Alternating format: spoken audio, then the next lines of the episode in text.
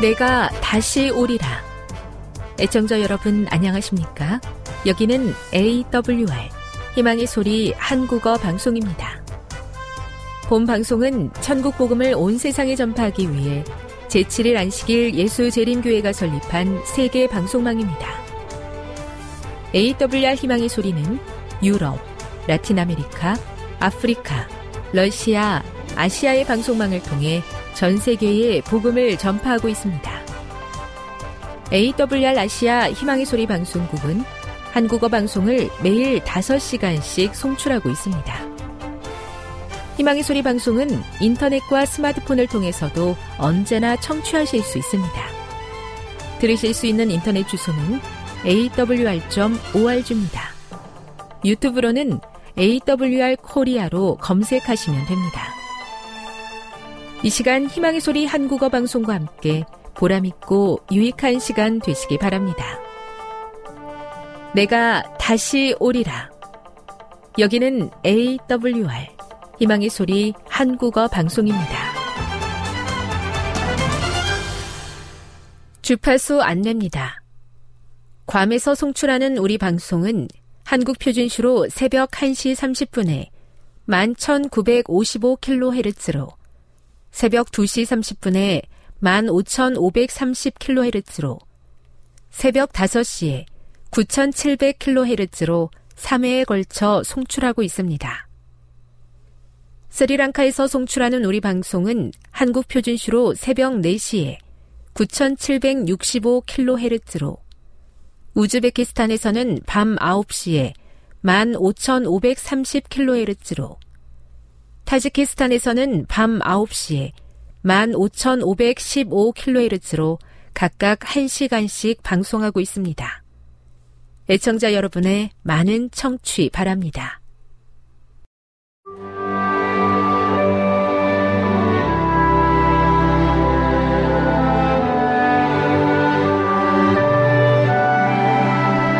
읽어주는 교과 다섯째 날 5월 11일 목요일 십자가에 달리신 창조주 우리가 아무리 많이 주님을 창조주로 깊이 경탄하고 경배한다 해도 그것만으로는 충분하지 않다. 우리가 다시 살펴볼 가치가 있는 중요한 개념은 우리를 창조하신 하나님이 우리를 구속하신 그 하나님이시라는 것이다. 우리의 형상을 따라 우리의 모양대로 우리가 사람을 만들고 라고 말씀하신 하나님이 십자가에서 엘리 엘리 라마 사박다니 나의 하나님 나의 하나님 어찌하여 나를 버리셨나이까 하고 소리치신 분이다. 하나님을 경외해야 하는 이유 거기서 더 나아가 그분에게 영광을 돌리고 그분을 경배해야 하는 이유에 대해 이야기해 보라. 타락한 인간인 우리가 이처럼 놀라운 진리에 어떻게 적절하게 반응할 수 있겠는가? 이 사실에 부응하여 우리가 할 수 있는 것이 무엇이 있겠는가? 첫째 천사는 우리에게 그 대답을 준다. 그가 큰 음성으로 이르되 하나님을 두려워하며 그에게 영광을 돌리라. 이는 그의 심판의 시간이 이르렀음이니 하늘과 땅과 바다와 물들의 근원을 만드신 이를 경배하라 하더라. 계시록 14장 7절. 요한복음 19장 16에서 30절에서 십자가에 달리신 예수님에 대한 요한의 기록을 읽어보라. 읽으면서 창조주이신 예수님에 대해 우리가 살펴보았던 성경 구절을 생각해보라. 만물이 그에게서 창조되되 하늘과 땅에서 보이는 것들과 보이지 않는 것들과 혹은 왕권들이나 주권들이나 통치자들이나 권세들이나 만물이 다 그로 말미암고 그를 위하여 창조되었고 골로새서 1장 16절 이 놀라운 하나님의 사랑의 표현에 우리는 어떻게 반응해야 할 것인가? 창조주를 경배하라는 첫째 천사의 기별은 십자가 사건 이후에 전해졌다. 하늘과 땅과 바다와 물의 근원을 만드신 바로 그분이 종의 형체를 가지사 사람들과 같이 되셨고 사람의 모양으로 나타나사 자기를 낮추시고 죽기까지 복종하셨으니 곧 십자가에 죽으신 동일한 분이신 것이 우주 거민들과 그리스도를 따르는 자들에게 알려진 후에 선포된 것이다. 예수님이 인간으로 이 땅에 오시기 전에 그분을 알았던 존재들에게는 이것은 얼마나 놀라운 광경이었을까. 하늘의 존재들도 그를 경배하는 것은 당연하다. 그렇다면 그분의 피로 구속받은 우리가 우리의 창조주요 구속주이신 그를 경배하는 것 외에 다른 무엇을 할 수 있겠는가? 교훈입니다. 창조주이신 분께서 죄인을 대신해 십자가에 달리신 구주시라는 놀라운 사실에 대한 우리의 합당한 반응은 그에게 영광을 돌리고 경배하는 것이다. 묵상.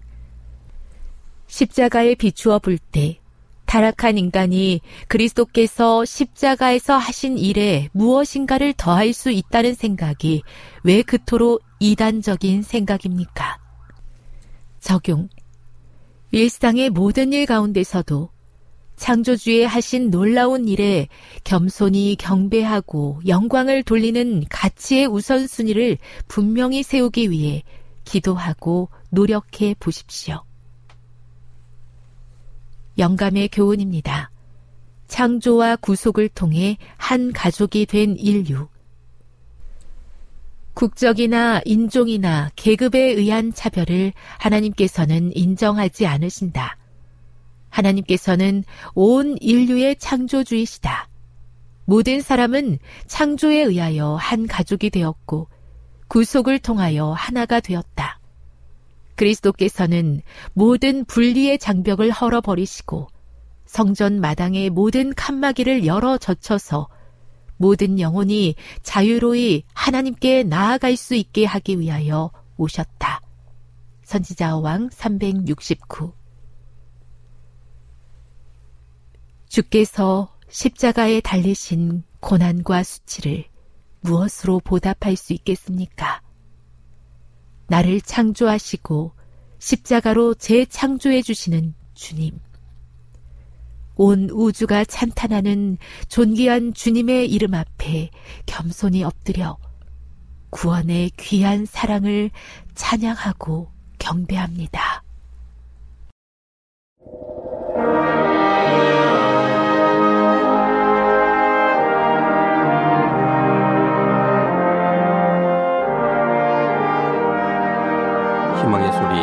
청취자 여러분, 주 안에서 평안하셨습니까? 방송을 통해 여러분들을 만나게 되어서 기쁘게 생각합니다. 저는 박용범 목사입니다. 이 시간 하나님의 은혜가 우리 모두에게 함께 하시기를 바랍니다. 이 시간에는 불안하고 미래가 암담하다고 느끼는 사람을 도울 수 있는 방법 세 가지라는 제목으로 함께 은혜를 나누고자 합니다. 불안하고 미래가 암담하다고 느끼는 사람을 도울 수 있는 방법 세 가지라는 제목입니다. 오늘 본문은 사무엘상 23장 15절로 18절까지 있는 말씀입니다. 사무엘상 23장 15절로 18절입니다. 다윗이 사울이 자기 생명을 찾으려고 나온 것을 보았으므로 그가 십 황무지 수풀에 있었더니 사울의 아들 요나단이 일어나 수풀에 들어가서 다이색에 이르러 그로 하나님을 힘있게 의지하게 하였는데 곧 요나단이 그에게 이르기를 두려워 말라. 내 붙인 사울의 손이 내게 미치지 못할 것이요. 너는 이스라엘 왕이 되고 나는 내 다음이 될 것을 내 붙인 사울도 안다 하니라 두 사람이 여호와 앞에서 언약하고 다윗은 수풀에 고하고 요나단은 자기 집으로 돌아가니라. 우리는 지난 두 시간에 걸쳐서 불안하고 미래가 암담하다고 느끼는 사람을 도울 수 있는 그 세 가지 방법 중에 두 가지를 살펴보았습니다. 처음 살펴본 방법은 불안하고 미래가 막막하다고 느끼는 사람을 찾아가는 거였습니다. 두 번째 방법은 불안하고 미래가 막막하다고 느끼는 사람에게 찾아가서는 그의 피로를 채우시는 하나님을 소개하고 그 하나님을 힘있게 의지하도록 도와주는 일이었습니다. 오늘은 그 세 번째 방법이 되겠습니다. 셋째는 불안하고 미래가 막막하다고 느끼는 사람에게 모든 일이 하나님의 뜻대로 이루어질 것임을 말해줘야 합니다. 불안하고 미래가 막막하다고 느끼는 사람에게 모든 일이 하나님의 뜻대로 이루어질 것임을 말해줘야 합니다. 본문은 17절입니다. 사무엘상 23장 17절에 있는 말씀을 보겠습니다. 곧 요나단이 그에게 이르기를 두려워 말라. 내 붙인 사울의 손이 내게 미치지 못할 것이요. 너는 이스라엘 왕이 되고 나는 뇌의 다음이 될 것을 내 붙인 사울도 안다 하니라. 요나단이 다윗에게 사용한 세 번째 방법은 모든 일이 하나님의 뜻대로 이루어질 것이므로 두려워하지 말라고 말해주는 것이었습니다. 당장의 상황은 사울이 우세하고 다윗이 열쇠처럼 보이지만 결국은 하나님의 뜻대로 이루어져서 너는 사울의 손에 죽지 않을 것이고 마침내 이스라엘의 왕이 될 것이고 나는 너 다음이 될 것이라고 요나단은 말해줬습니다. 불안하고 미래에 대해 막막하게 느끼는 이유 중 하나는 내 욕심, 내 계획, 내 뜻대로 이루어지기를 원하기 때문입니다. 내가 원하는 대로 될 것을 크게 믿기 때문에 그렇지 않은 현실로 인해 불안하고 막막해지는 것입니다. 그런데 우리는 이사야 55장 8절로 9절에 있는 말씀을 언제나 잊지 않을 필요가 있습니다. 이사야 55장 8절로 9절에 있는 말씀입니다. 여호와의 말씀에 내 생각은 너희 생각과 다르며 내 길은 너희 길과 달라서 하늘이 땅보다 높음 같이 내 길은 너희 길보다 높으며 내 생각은 너희 생각보다 높으니라. 이 말씀에 의하면 하나님의 생각과 우리의 생각이 다르고 하나님의 길과 우리의 길이 다르다는 점입니다. 하늘과 땅처럼 완전히 다르다는 것을 말하고 있습니다. 하늘과 땅, 그 높이의 차이를 얘기하는 것이 아니라 하늘과 땅이 완전히 구별되어 있는 것처럼 하나님의 생각과 우리의 생각이 하나님의 길과 우리의 생각이 그렇게 완전히 완전히 차원이 다른 다름이라는 사실을 말하고 있습니다. 그런데 하나님과 우리의 생각 차이가 이렇게 커도 불안하지 않아도 되는 이유는 하나님의 생각이 바로 생명의 길이며 우리의 영원한 행복의 길이기 때문입니다. 객관적이고 경험적인 나의 생각보다 하나님의 생각이 생명적이고 영원 행복적이기 때문에 하나님을 신뢰한다면 하나님의 뜻이 내 안에서 이루어지기를 기대해도 좋습니다. 하나님은 우리에 대한 생각이 우리보다 많을 뿐만 아니라 바다에 있는 모래의 수보다도 더 많기 때문입니다. 시편 139편 17절로 18절에 있는 말씀을 함께 보겠습니다. 시편 139편 17절로 18절입니다. 하나님이여 주의 생각이 내게 어찌 그리 보배로우신지요. 그 수가 어찌 그리 많은지요. 내가 세려고 할지라도 그 수가 모래보다 많토소이다. 하나님이 우리에 대한 생각이 보배로울 뿐만 아니라 그 생각의 숫자가 너무나 많다는 사실을 이 시편 기자는 이야기하고 있습니다. 세려고 할지라도 셀 수가 없을 만큼 그 수가 모래보다 많을 만큼 하나님은 우리에 대한 생각이 너무나 많다는 사실을 시편 139편을 기록한 다윗은 그의 경험에 따라서 이런 글을 남겼습니다. 그런데 하나님께서 우리에 대한 생각이 우리 자신의 생각보다 훨씬 더 많은 이유가 무엇일까요? 내가 내 문제를 고민하는 것보다 하나님이 나에 대해서 고민하는 것이 훨씬 많다고 했는데 그 이유가 과연 무엇일까요? 그 이유는 바로 하나님께서 나를 창조하신 창조주이시며 나의 생명의 아버지이기 때문입니다. 내가 스스로 존재한 것이 아니라 하나님의 창조행위를 통하여 존재했고, 그러므로 나의 존재의 근거가 나를 창조하신 하나님께 있기 때문에 하나님은 내 자신에 대하여 나보다도 더 많은 생각과 고민을 가질 수밖에 없는 것입니다. 시편 139편의 기자인 다윗은 이 사실을 알고 있었습니다. 그래서 하나님께서 나에 대한 생각이 그렇게 보배롭고 그 수가 바다의 모래보다도 많았던 이유는 바로 그분이 창조주라는 사실 때문에 그렇게 됨을 그는 설명합니다. 이 시편 139편 13절부터 있는 말씀을 보겠습니다.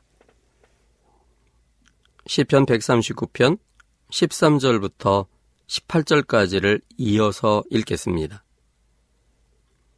주께서 내 장부를 지으시며 나의 모태에서 나를 조직하셨나이다. 내가 주께 감사함은 나를 지으심이 신요 막측하심이라. 주의 행사가 기이함을 내 영혼이 잘 아나이다.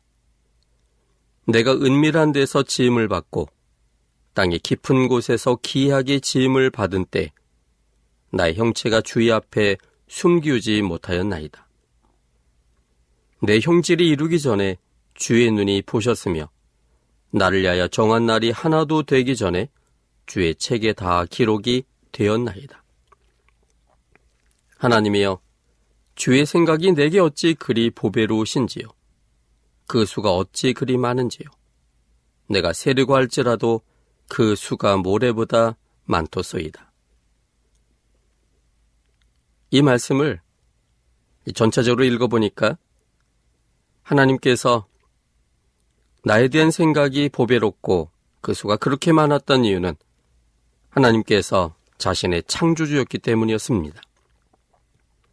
하나님이 내 장부를 지으시고 나의 모태에서부터 나를 조직하셨기 때문에 은밀한 데서 지어주셨고 땅의 깊은 곳에 기하게 지음받을 때 하나님이 관여하셨기 때문에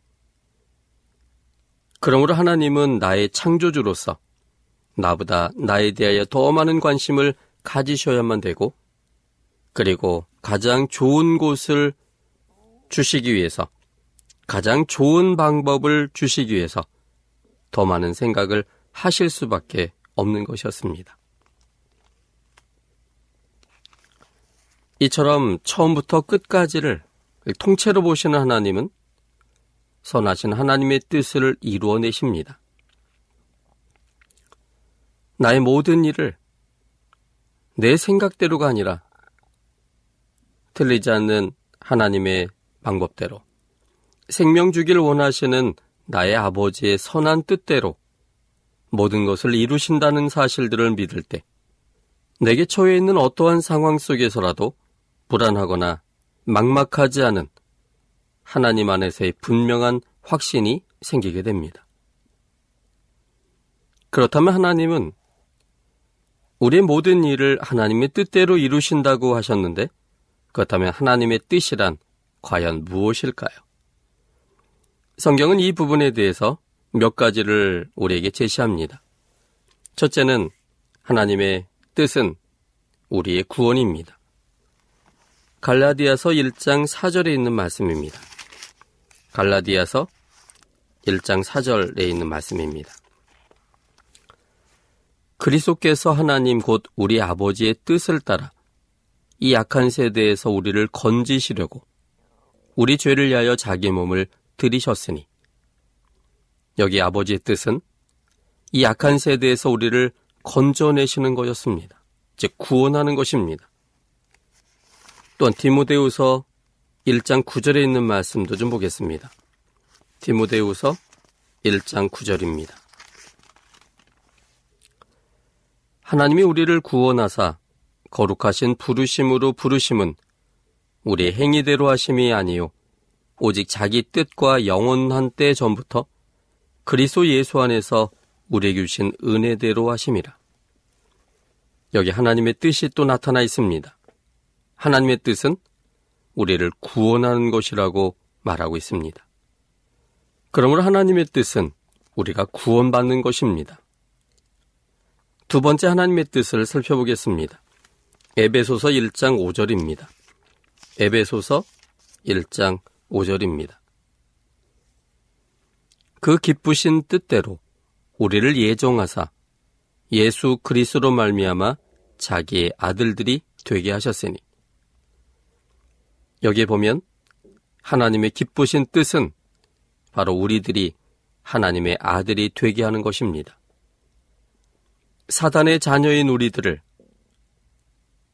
예수님께서 십자가에 달려 돌아가심으로 사람이 행한 모든 죄의 결과인 영원한 죽음을 하나님 자신이 해결하심으로 우리를 용서하신 후에 우리를 다시금 하나님의 아들이 되게 하게 하는 것, 그 것이 바로 하나님의 기쁘신 뜻입니다. 세 번째 하나님의 뜻은 에베소서 1장 9절에 나타나 있습니다. 에베소서 1장 9절입니다. 그 뜻의 비밀을 우리에게 알리셨으니 곧 그 기쁘심을 따라 그리스도 안에서 때가 찬 경륜을 위하여 예정하신 것이니 이 말씀은 뭡니까? 예수님께서 구원을 위해 예정된 것 그것이 바로 하나님의 뜻입니다. 우리를 위한 구원자는 바로 우리를 창조하신 그분이십니다. 하나님의 사랑은 우리에게 의지의 자유를 주었고, 의지의 자유는 어떤 것도 선택할 수 있는 것입니다. 아담이 하나님을 거절하는 선택을 할 수도 있는 그것이 바로 하나님께서 아담에게 주신 의지의 자유의 속성입니다. 의지의 자유를 주셨다는 것은 어떤 것을 선택한다 할지라도 하나님이 그 선택 때문에 벌을 주거나 심판하지 않는다는 것을 의미합니다. 그래서 의지의 자유를 주신 하나님께서 사람이 신 의지의 자유로 사람이 어떤 선택을 하든 그 모든 것을 책임질 거를 담보하기 때문에 하나님은 우리에게 의지의 자유를 주신 겁니다. 그래서 하나님은 자신이 우리를 구원하기 위해서 예수란 이름으로 예정된 것, 그것이 바로 하나님의 뜻이었음을 에베소서 1장 9절은 우리에게 말하고 있는 것입니다. 네 번째 있는 하나님의 뜻을 살펴보겠습니다.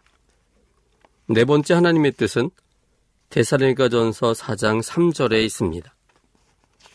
데살로니가전서 4장 3절에 있는 말씀을 함께 보겠습니다. 하나님의 뜻은 이것이니 너희의 거룩함이라. 하나님의 뜻은 거룩입니다. 거룩이라고 하는 말은 이것이 히브리적 사상 속에 나오는 이 단어는 구별되었다는 뜻입니다. 사단에게 속하지 않은 하나님 편에 구별된 그럴 때 이 거룩이라고 하는 말이 사용됩니다. 다섯 번째 하나님의 뜻입니다. 대살림가전서 5장 16절로 18절까지 있는 말씀입니다. 대살림가전서 5장 16절부터 18절까지 있는 말씀입니다. 항상 기뻐하라. 쉬지 말고 기도하라. 범사에 감사하라. 이는 그리스도 예수 안에서 너희를 향하신 하나님의 뜻이니라. 하나님의 뜻은 우리가 기뻐하는 것입니다. 우리가 기뻐하고 행복할 때 하나님도 기쁘시고 행복하십니다. 또한 쉬지 말고 기도하는 것입니다. 우리의 죄의 본성이 사단의 전파에 민감하기 때문에 사단의 사망적 전파를 받게 되면 그것이 결국 하나님과의 분리로 인하여 영원한 사망 속에 들어가기 때문에 성령을 의지하여 하나님을 바라보게 하는 이 기도하는 일이 쉬지 않으므로 하나님과 생명 속에 있기를 원하는 것, 그것이 바로 하나님의 뜻이었습니다. 또한 범사에 감사하는 것이었습니다. 하나님이 감사를 받고 싶은 분이셔서 우리가 감사하는 것이 하나님의 뜻인 것이 아니라 우리가 하나님의 사랑을 깨달을 때 감사가 나오고 그 감사가 하나님의 사랑을 받아들이는 도구가 되기 때문입니다. 하나님의 사랑은 바로 생명과 동의어입니다. 생명 주기를 원하시는 우리 아버지께서는 하나님의 사랑에 반응함으로 그 사랑을 받아들임으로 생명력 충만하기를 원하시는 분이시기 때문에 우리가 범사에 감사함을 통하여 하나님의 사랑에 반응할 때 그것이 하나님께 행복이 되며 우리의 생명이 되므로 그렇게 하는 것이 바로 하나님의 뜻이라고 말씀하신 것입니다. 이제 마지막입니다. 베드로서 1장 21절에 있는 말씀입니다. 베드로 후서 1장 21절입니다. 예언은 언제든지 사람의 뜻으로 낸 것이 아니요 오직 성령의 감동하심을 입은 사람들이 하나님께 받아 말한 것임이니라. 여기 보면 사람의 뜻이 아닌 하나님의 뜻은 말씀 속에 담겨 있다는 사실을 말하고 있습니다. 그러므로 이 여섯 가지 기록된 하나님의 뜻으로 기록된 여섯 가지의 말씀을 한 문장으로 만들면 이렇게 될 겁니다. 하나님의 뜻이란 말씀에 담겨 있고 그것은 구원과 하나님의 아들 되게 하는 일과 우리를 사단으로부터 구별하여 하나님께 속하게 하므로 기뻐하고 기도하게 하고 범사에 감사케 하는 일이고 예수님께서 십자가로 이루실 일입니다. 그러므로 불안하고 막막한 상황에 있다 할지라도 결국은 하나님께서 하나님의 뜻을 이루실 것이기 때문에 구원하시는 하나님의 손길에 기뻐하게 하실 하나님의 인도하심을 의지하고 신뢰함으로 인내해야 함을 이야기해 줘야 합니다. 하나님의 뜻은 결코 중단되지 않습니다. 나의 이기심과 교만을 버리고 하나님께서 하나님의 뜻대로 이루신다는 사실을 믿게 되면 불안할 필요도 막막한 미래로 인한 두려움도 다 사라지게 될 겁니다. 하나님께서 하나님의 뜻을 이루신다는 사실을 내가 확신하게 될 때, 그 과정 속에 있는 여러 가지 불완전한 요소들, 막막한 것들, 용기가 꺾이는 것들이 혹 있을 수 있지만, 그러나 이제는 그 하나님께서 자신의 뜻을 이룬다는 확신이 서게 되면, 하나님께서 어떻게 그 뜻대로 이 모든 것들을 바꾸셔서 하나님의 뜻을 이루시는지에 대하여 기대하게 될 겁니다. 하나님을 확신하며 하나님을 신뢰할 수 있을 때 우리는 하나님을 기대하며 인내할 수 있습니다. 인내하지 못하는 이유는 하나님을 믿지 못하기 때문입니다. 출애기 14장에는 크게 두 부류의 사람의 모습을 보여주고 있습니다. 한편은 이스라엘 사람들, 한편은 모세였습니다. 그들이 가진 태도는 정반대의 모습이었습니다. 출애기 14장의 배경은 이렇습니다. 하나님의 섭리로 인하여 애굽에 종살이했던 이스라엘 백성들이 이제 출애굽하게 되었습니다. 바로는 이제 하나님의 존재를 억지로 인정했고 모세가 요청한 대로 이스라엘 백성들을 다 애굽 땅에서 나가기를 허락했습니다. 그런데 바로의 마음에 사단의 영이 또 그의 마음에 다가섰습니다. 그가 인정했던 하나님을 다시금 부정하게 만들고 그가 가진 것들을 크게 생각하게 해서 애굽의 병사들을 다시금 모아서 추격한다면 이스라엘 백성들을 다시 노예로 붙잡아 올 것이라고 속삭였습니다. 그래서 바로가 사단이 주는 전파에 속아서 다시금 그의 생각을 붙잡게 됩니다. 그래서 출애기 14장 6절에 보면 이렇게 기록되어 있습니다. 바로가 곧 그 병거를 갖추고 그 백성을 데리고 갈새 특별 병거 600승과 애굽의 모든 병거를 바라니 장관들이 다 거느렸더라. 여호와께서 애굽 왕 바로의 마음을 강팍해 하셨으므로 그가 이스라엘 자손의 뒤를 따르니 이스라엘 자손이 담대히 나갔습니다. 애굽 사람들과 바로의 말들, 병거들과 그 마병과 그 군대가 그들의 뒤를 따라 바알스본 맞은편 비아히롯 곁 해변 그 장막 친대 미치니라. 여기 보면 글자들을 보면 여호와께서 애굽 왕 바로의 마음을 강팍해 하셨다 이렇게 표현했지만 하나님께서 의지의 자유를 주시는 분이시기 때문에 바로의 마음을 강제로 강박해 하실 수 없습니다. 그런데도 여호와께서 바로의 마음을 강팍해 하셨다라고 기록되어 있다면 그것은 하나님께서 하시지 않은 일도 하나님이 적극적으로 능동적으로 자신이 했다고 표현하는 표현법 중에 하나입니다. 바로의 마음을 강팍하게 한 것은 바로 사단이었습니다. 사단이 바로의 마음에 사망의 전파를 쏜 것입니다. 모든 병거를 모으고 군사를 동원하면 저 연약한 노예였던 저 사람들을 다시 데리고 올 거라는 사단의 전파였습니다. 사단이 한 일을 하나님께서 하신 것처럼 하나님은 표현하셨습니다. 그 이유는 사단을 창조하신 하나님께서 사단이 한 행위의 모든 책임을 지시는 사랑의 표현법을 사용하시기 때문입니다. 그래서 앞에는 홍해 바다가 놓여져 있고 뒤에는 애굽의 군사들이 따라오고 있고 옆으로는 더 이상 진행할 수 없는 그런 산들로 둘러져 있었습니다. 그것을 상황으로만 보면 막막하고 두렵고 그리고 희망이 없는 상황이었습니다. 이 상황에 대하여 이스라엘 백성들은 어떤 태도를 보여줬을까요?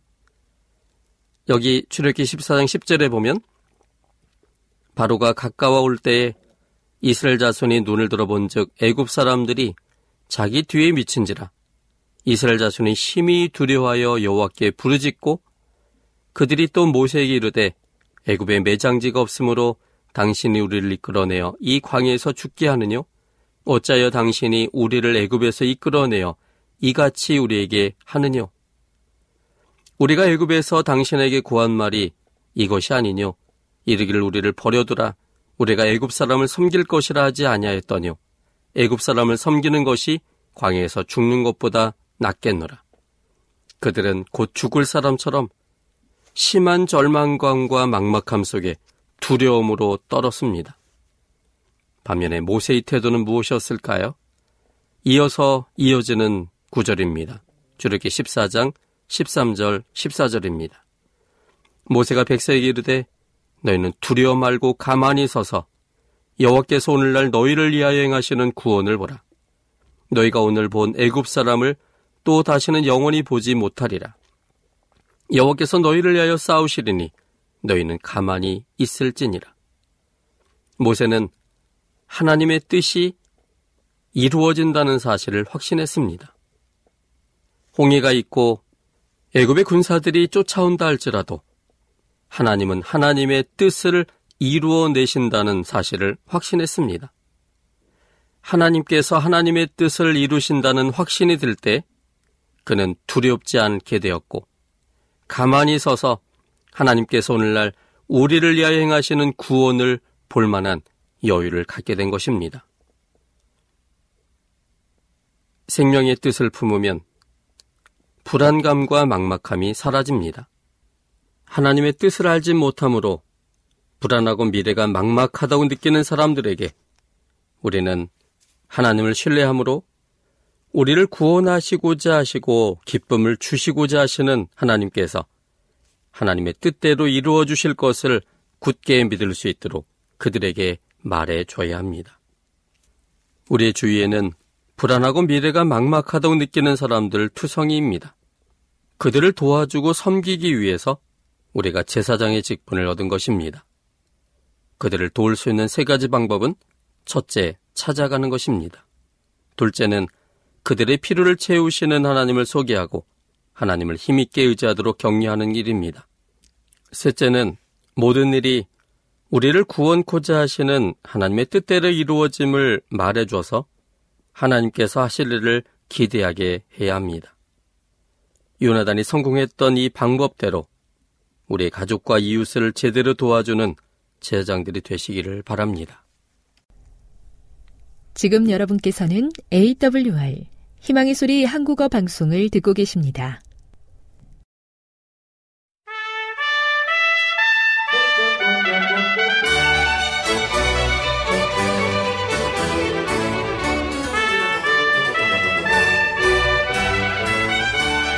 여러분 안녕하십니까 걸어서 성경 소로 시간을 저희들이 맞이했습니다 여전히 저희들에게 아주 감칠맛 나는 그 말씀으로 성질을 소개해 주신 이상락 목사님 오늘 또 모셨습니다. 목사님 안녕하세요. 안녕하세요. 네, 지난 시간에 이 가버나움에 얽힌 그 엄청난 분량의 말씀을 한 시간에 말씀해 주셨어요. 어, 제가 생각하기에는 몇 시간 동안 해도 부족할 그 분량의 말씀을 이 한 시간 동안에 정리해 주셨는데요. 아마 그 다음 이 곳들을 소개하고 싶은 그 욕심 때문에 그러지 않으셨나 생각을 하면서 어, 가버나움을 떠나서 이 어디를 이렇게 그 가셨는지 좀 말씀해 주시면 감사하겠습니다. 예, 감사합니다. 대개 다그 어, 이쪽 게네사렛 호수 서북쪽을 방문하는 사람들은 가버나움을 방문하고 난 다음에 그 다음에 가는 곳은 오병이어 교회입니다. 그래서 저도 이제 오병이어 교회에 어, 가게 됐는데요.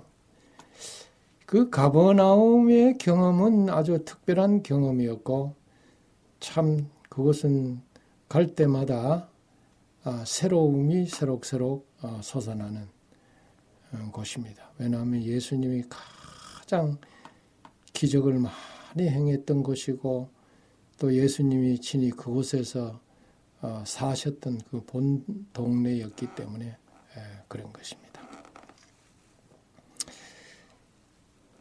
이 가버나움에 살 때에 이 가버나움 오병이어 교회 그 옆에 있습니다마는 처음에 이곳에 살게 된 것은 여러분이 잘 아시는 대로 어, 저쪽 멀리 가나에서 어, 어떤 신하가 찾아왔어요. 그 신하가 살던 곳이 가버나움이었습니다. 와서 예수님 보고 우리 아들을 좀 고쳐달라고 그랬습니다. 병든 그 아이를 데려간 것이 아니고 아이는 가버나움 자기 집에 있는데 예수님 보고 어, 가버나움에 내려오셔서 저와 함께 가셔서 우리 아이를 좀 고쳐주면 좋겠다고 이렇게 그 이야기를 했어요.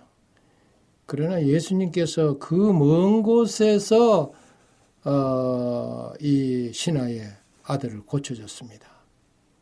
예, 내가 그 기적을 행하면 기적이 아니라 예수님의 친히 병자를 고칠 수 있다고 믿는 그 믿음, 그 믿는 순간 바로 그 시에 멀리 떨어져 있는 거리가 한 80, 80리, 한국으로 어, 말하면 80리 정도 거리가 떨어져 있는데 그렇게 왕의 신하의 아들이 고침을 받았습니다.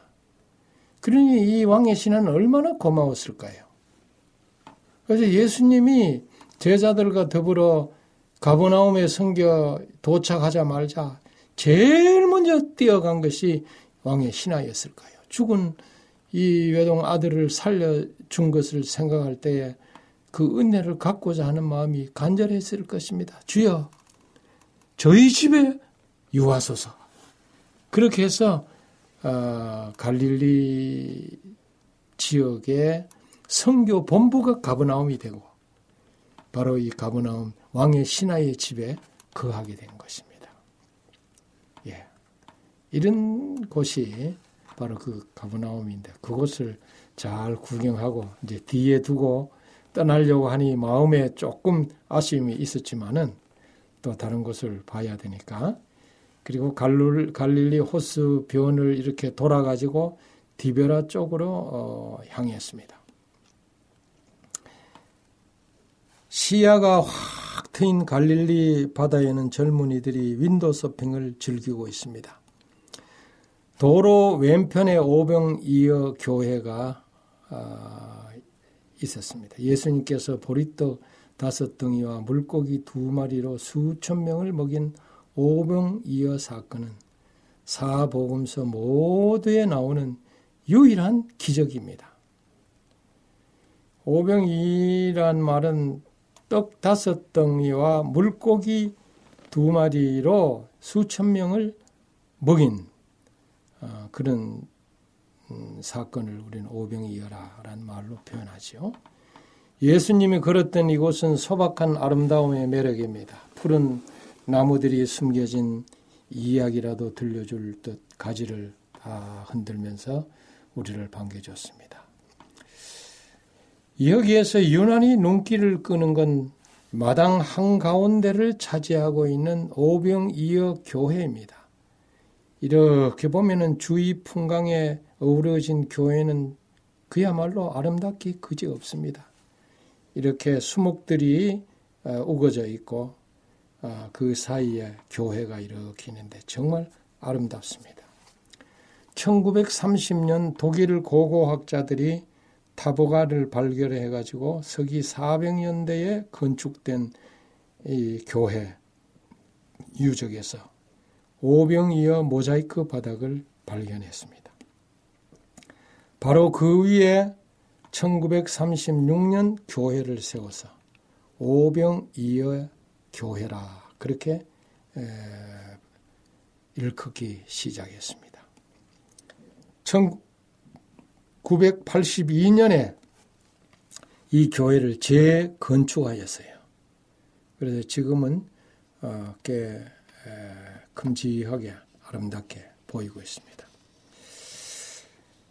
저희들을 안내하던 목사님이 갑자기 오병이어 그림 한 점을 이렇게 가져와서 우리 앞에 이렇게 보이면서 여러분 그림 안에 떡이 왜 네 덩어리만 있는지 이유가 아십니까? 그렇게 물었어요. 그 어, 그림을 가만히 들여다보니까 오병이어 교회인데도 불구하고 떡덩이는 네 덩이였습니다.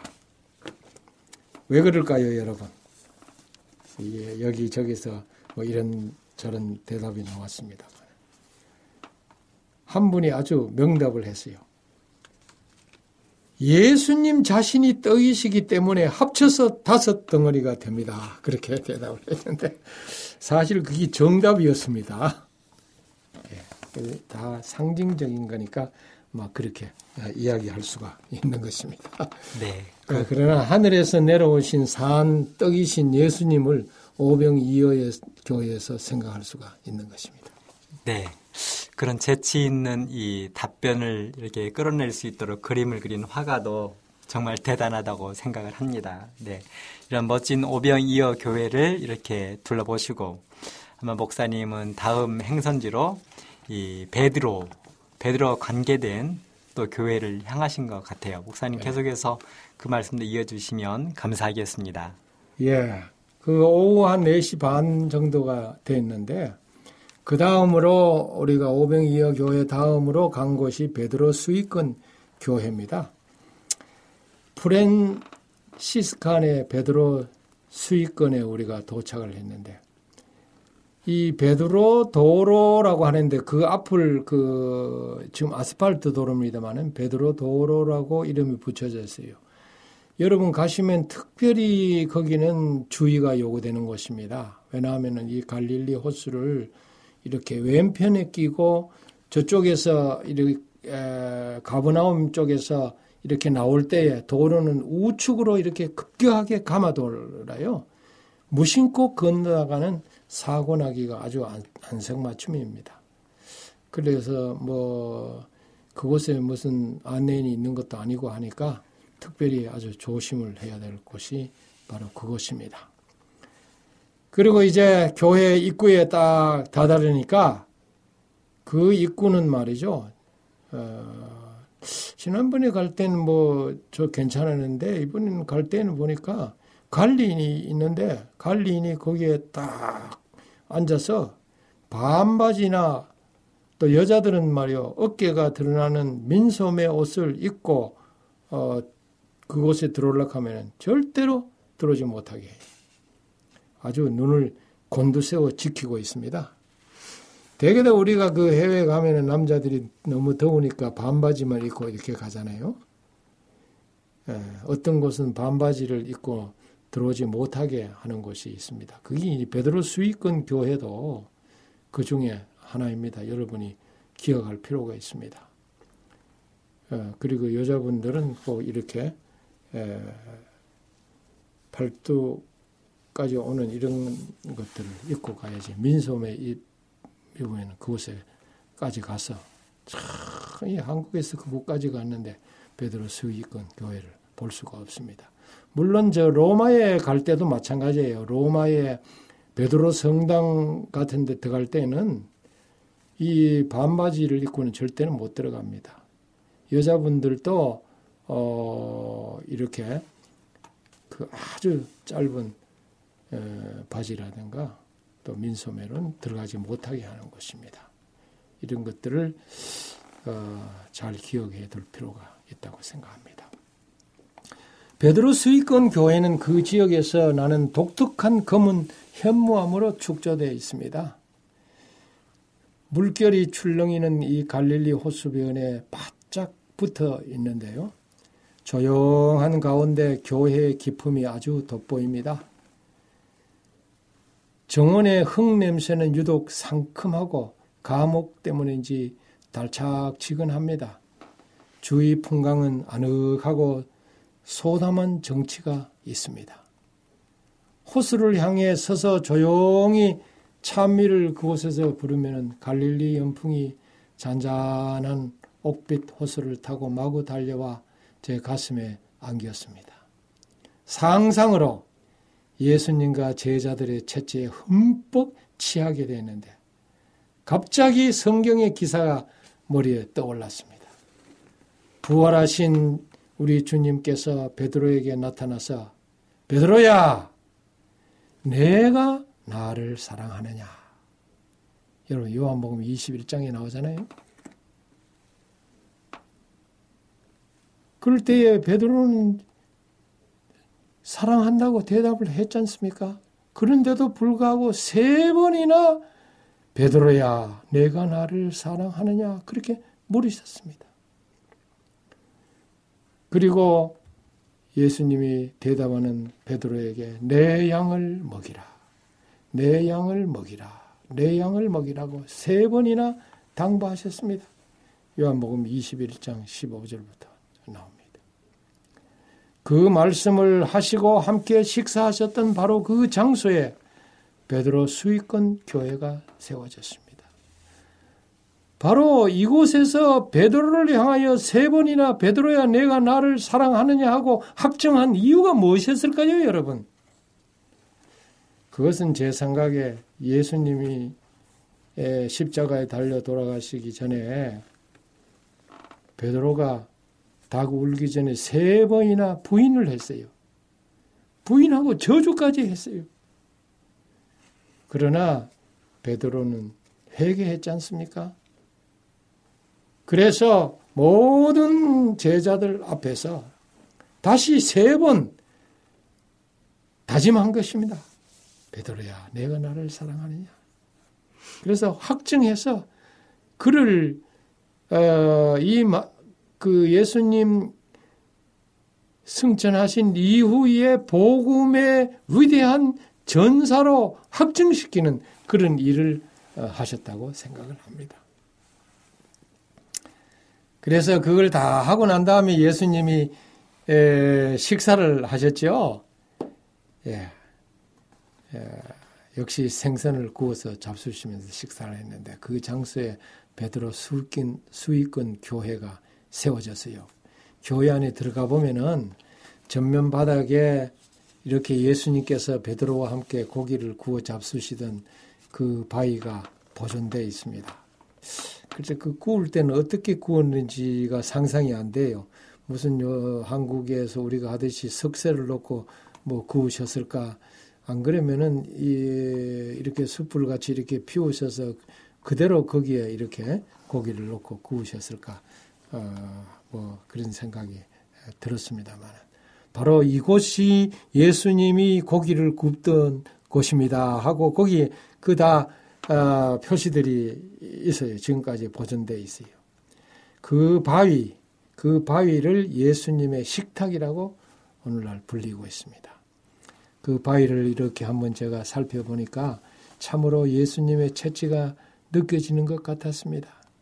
예수님께서 숯불을 피우시고 생선을 구워 빵과 함께 요한복음 11장 9절부터 12절 보니까 제자들에게 와서 조반을 먹으라. 그렇게 하는 음성이 지금도 들리는 것 같이 내 마음에 주님의 음성이 들렸습니다.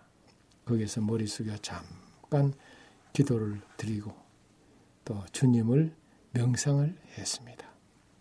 부활하신 주님, 그 주님을 생각하게 되었습니다. 조반을 건고하시는 주님의 음성이 고단한 삶에 지쳐 부족한 잠을 자느라 조반을 거르는 자를 일깨운 것입니다. 넓은 거기 정원 거기에 기품을 뽐내는 야자수 그늘 아래 앉아서 그곳에 간 우리 모든 일행은 기념 예배를 드렸습니다. 거기에 목사님이 내 양을 먹이라 그렇게 에, 제목을 붙이면서 예수님처럼 사자우를 그 토하시는 그런 설교를 하셨는데 정신이 번쩍 들었습니다. 내 양을 먹이라. 네 주님을 사랑한다면은 그 주님의 사랑을 양을 먹이는데 쏟으라 이 말입니다. 그것을 바로 이 베드로 수익권 교회에서 예배를 드리면서 다시 한번 다짐한 것입니다. 목회적인 다짐이죠. 주님께서 우리에게 에, 각진 마음을 품고 사람의 마음을 열 수 있는 사랑에 입각한 아, 목회자의 자세를 요청하시는 걸 상기시켜 주었습니다. 은혜를 많이 받고 그것을 떠날 수가 있었습니다. 네. 어, 목사님의 이야기를 들으면서 저희 목사들이 또 이 교회에서 설교하는 많은 분들이 가장 설교하기 좋아하는 그 이 성경창에 있다면 요한복음 21장도 그 중에 한 장이 아닌가 생각을 하면서 요한복음 21장의 그 장면들을 굉장히 머릿속에 떠올려 보는 값진 시간이었다고 생각합니다. 근데 목사님 그 궁금한 게 하나 있는데요. 네. 베드로 수익권 교회 이 수익권이라는 그 말이 좀 어려운 말인 것 같아요. 예. 그래서 이 말이 무슨 말인지 우리 아, 그 애청자들에게 좀 필요할 네, 것 같네요. 네, 잠깐 좀 설명해 주시면 감사하겠습니다. 예. 여기는 어, 몇 가지 의미가 있습니다. 이 천주교회에서는 베드로를 초대 교황으로 받들고 있습니다. 그래서 어, 베드로를 제1로 삼죠. 네. 그를 그 수제자 또 최고의 권위를 가진 사 어, 이런 것으로 어, 베드로를 생각하는 것입니다. 그리고 그 베드로의 위에 교회를 세웠다고 그렇게 어, 그들은 생각을 하죠. 그래서 그들이 붙인 이름이에요. 베드로 수익권 교회 그렇게 붙인 것입니다. 네. 예, 목사님의 그 말씀을 듣고 나니 이제 이해가 좀 더 쉽게 되는 것 같습니다. 네. 항상 베드로 수익권 교회, 그래서 저희들은 그때마다 이 수익권이 뭐냐 해가지고 궁금했던 그런 그 생각이 들어서 질문 한번 드렸습니다. 아, 예. 고맙습니다. 네. 감사합니다, 목사님. 예, 감사합니다.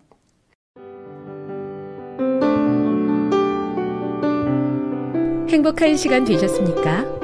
지금까지 여러분께서는 AWR 희망의 소리 한국어 방송을 청취하셨습니다.